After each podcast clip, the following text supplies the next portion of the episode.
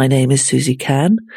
and I hope you enjoy exploring with me the thoughts that come with this thread. If you have any interest in supporting what I'm doing or getting in touch, please do so through the website kylak.ie, where you will also find other resources and connections that I create around each podcast so that if some of the tweaks of interest come to you through them, you have a place to go to go a little further and deeper or to find other information or to find a way to support by maybe wanting to collaborate or offer something or even a donation. Thanks for listening.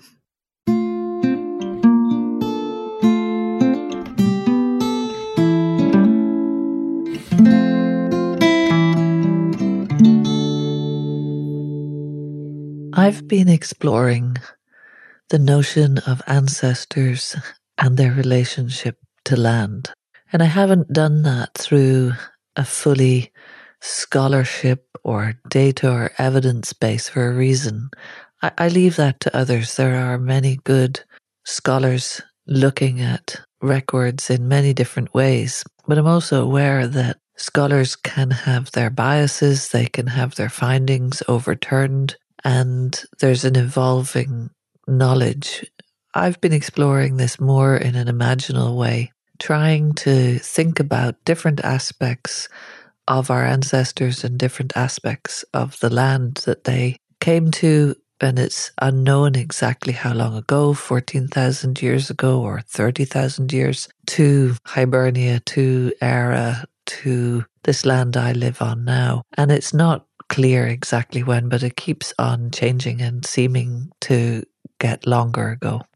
One of the things that is hard for us to imagine is the kinds of changes and what in ecology they talk about in terms of shifting baselines. So just going back to one of my ancestors and imagining what my grandmothers and grandparents would have just that one generation or two ago would have seen in the landscape around them is already massively different than what I see in the landscape around me. One of the things that I got to do not so long ago was watch some cine films. An aunt of mine on her honeymoon as they drove around little laneways and small roads in County Cavan and later down to Wexford. And I could see, even though these were mostly little shots of, of them and their car and small little bits out the window, but I could see the lushness of growth, the, the depth of the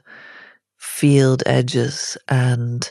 just a sense of abundance in biomass. And that's just one generation ago.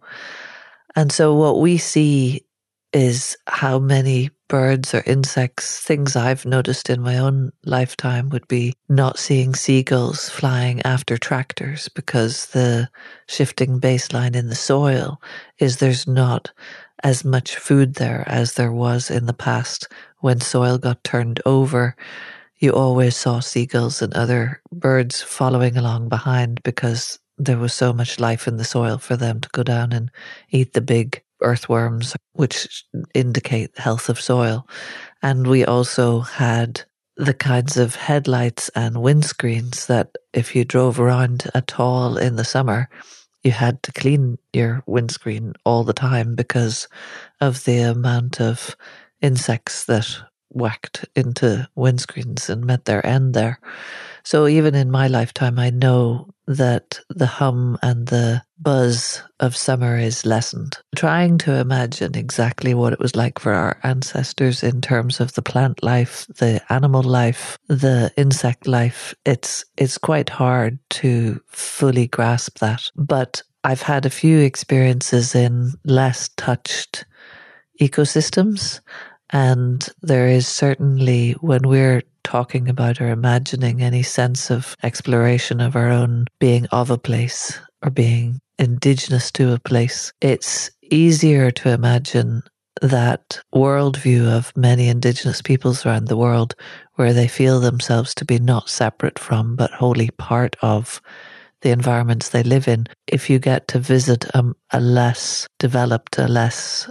denuded or degraded landscapes or forest. So, in a few different places in the world, I have experienced that where I got to step inside of an old, old, old ancient growth woodland. One was in Estonia, one was in Poland, eastern Poland, and another was in the tropics in, in Belize. And to be inside of less managed, more biodiverse woodlands and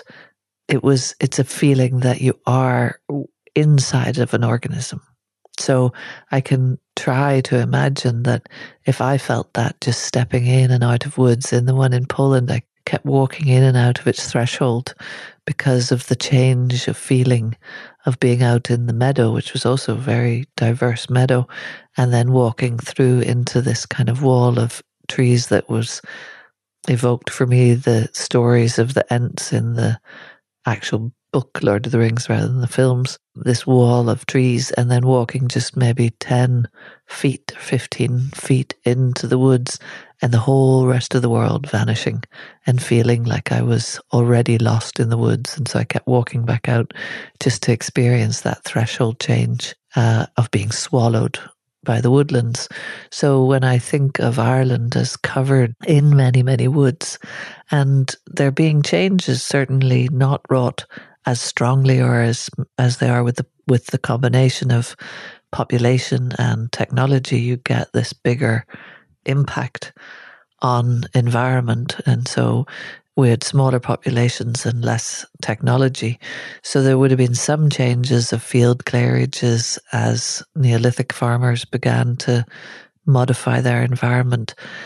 But there could have been other changes that happened that would have been maybe felt because of that connection to your environment where there's fossil records of changes like dieback at the moment we're experiencing ash dieback as something so integral to the Irish countryside, so woven into traditional uses, and not least of which the hurl. Also, earlier we had Dutch elm disease, but there's fossil records that that sort of thing happened before, that different species of trees were attacked by something or had some effect that you, you have massive diebacks in kind of ancient soil records and definitely in ice records. This period that we've lived in has has had changes we've brought, but there were always changes, and people would have presumably had, like we're having, a kind of a shift in relationship and going, those great ash trees that we've known, they're going.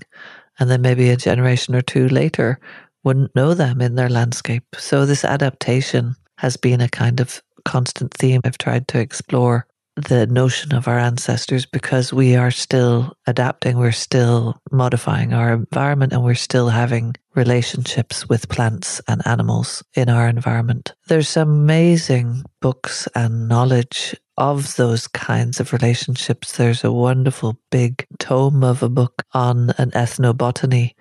of Ireland. It was written by former head of the Botanic Gardens in Ireland, and it's got records of all of the plants in Ireland that they can find that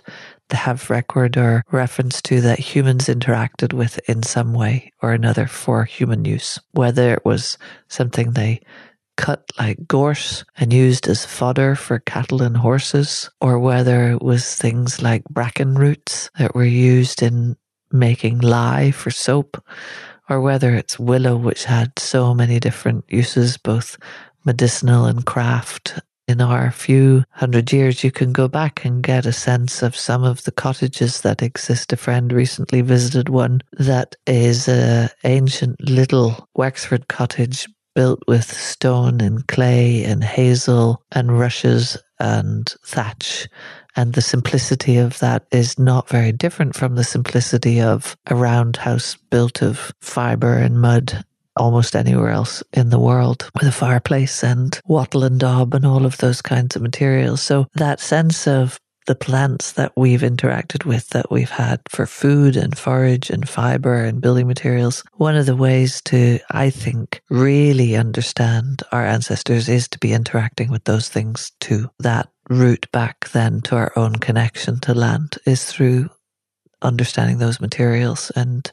understanding those living plants and all of the creatures. And there are a real resurgence of that. There's different people that are doing nature connection workshops, really ancient skills workshops and connections. So there is some draw to people to go and learn from others who've already found their way back to skills that our very far ancestors had in living from and with the land. Skills like making gum out of pine resin or the very fundamental skill of making a bow drill and creating a spark and making fire or just being aware in an environment enough that you can see signs and sounds and songs of birds and the footprints of creatures, mammals, rabbits and badger and deer, and just knowing who's there because those are all very quiet creatures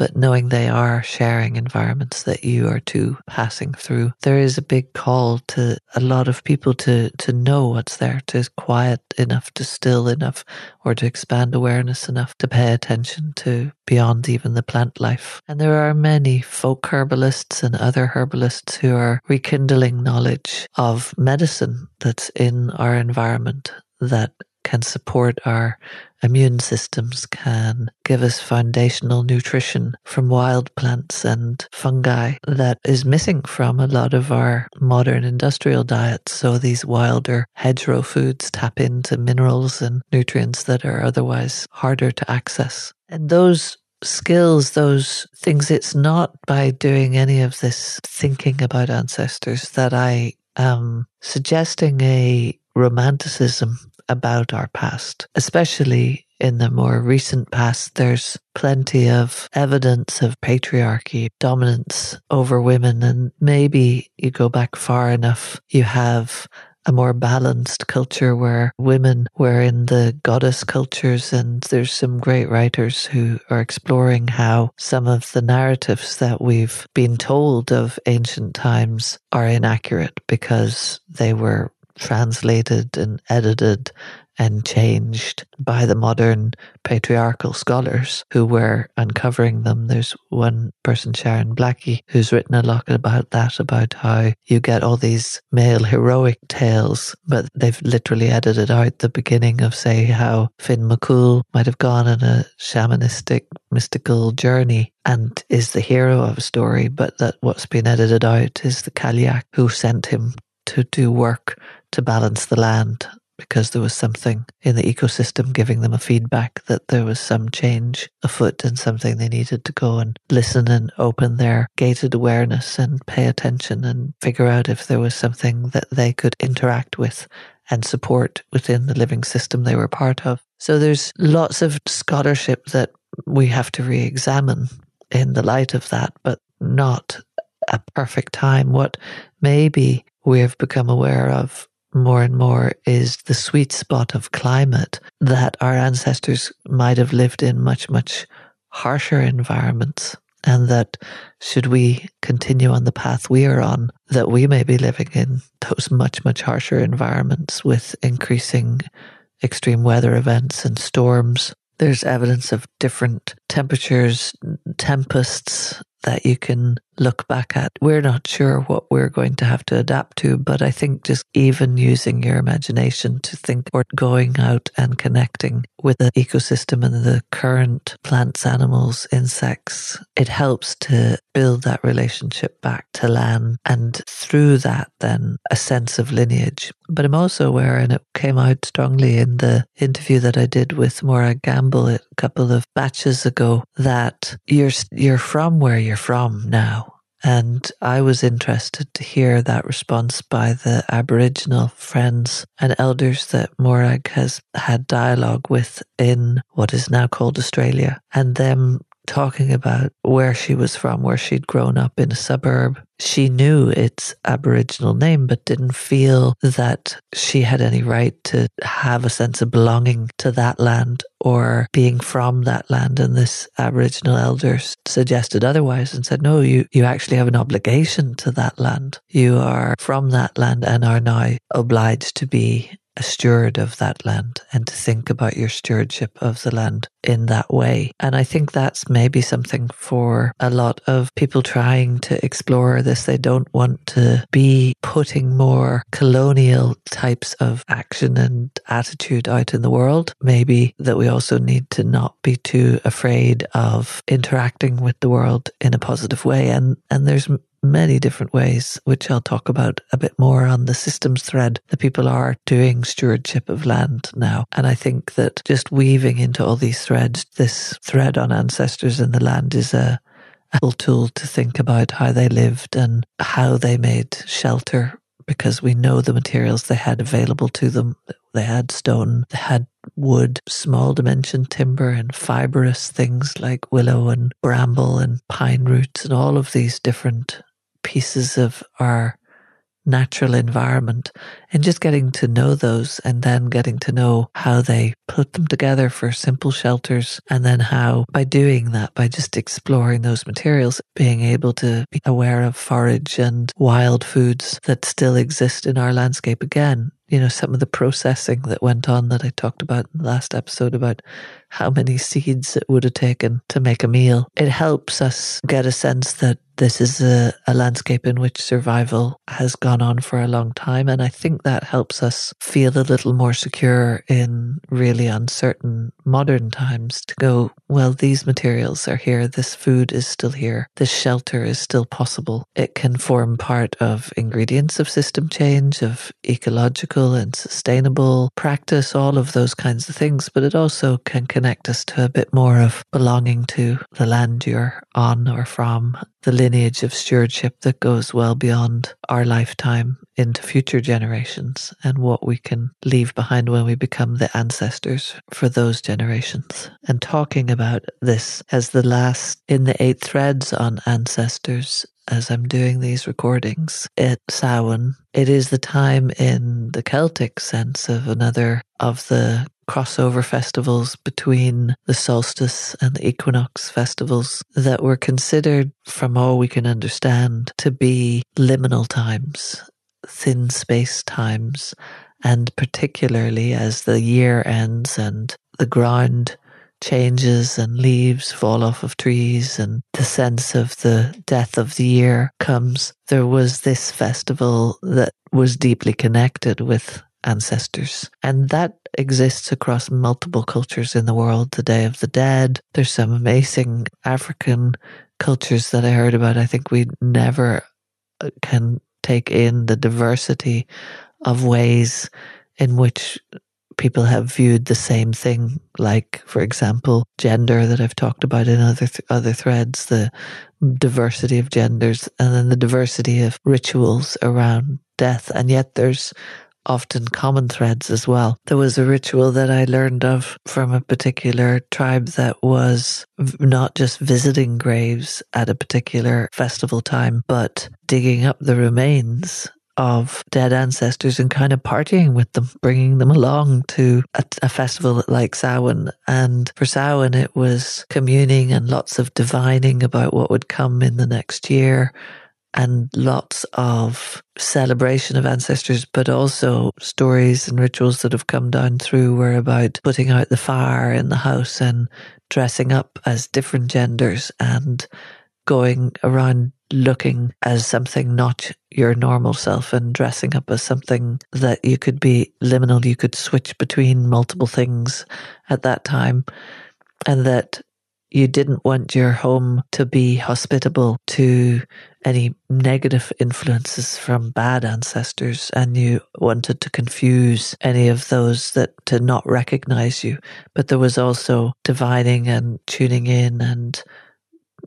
games of chance and luck and apple games associated for many cultures with the underworld or the other world and these kind of barn brack games that have continued down through the years of, of finding something that indicates what your crops are going to be like or whether you're going to get married. And that sort of a notion I think is it's a good time to come back around to the end of this thread on ancestors and just remember that they're for us to play and and experiment with our imaginations as to what they mean in our lives today and what they might mean all the way on through the generations.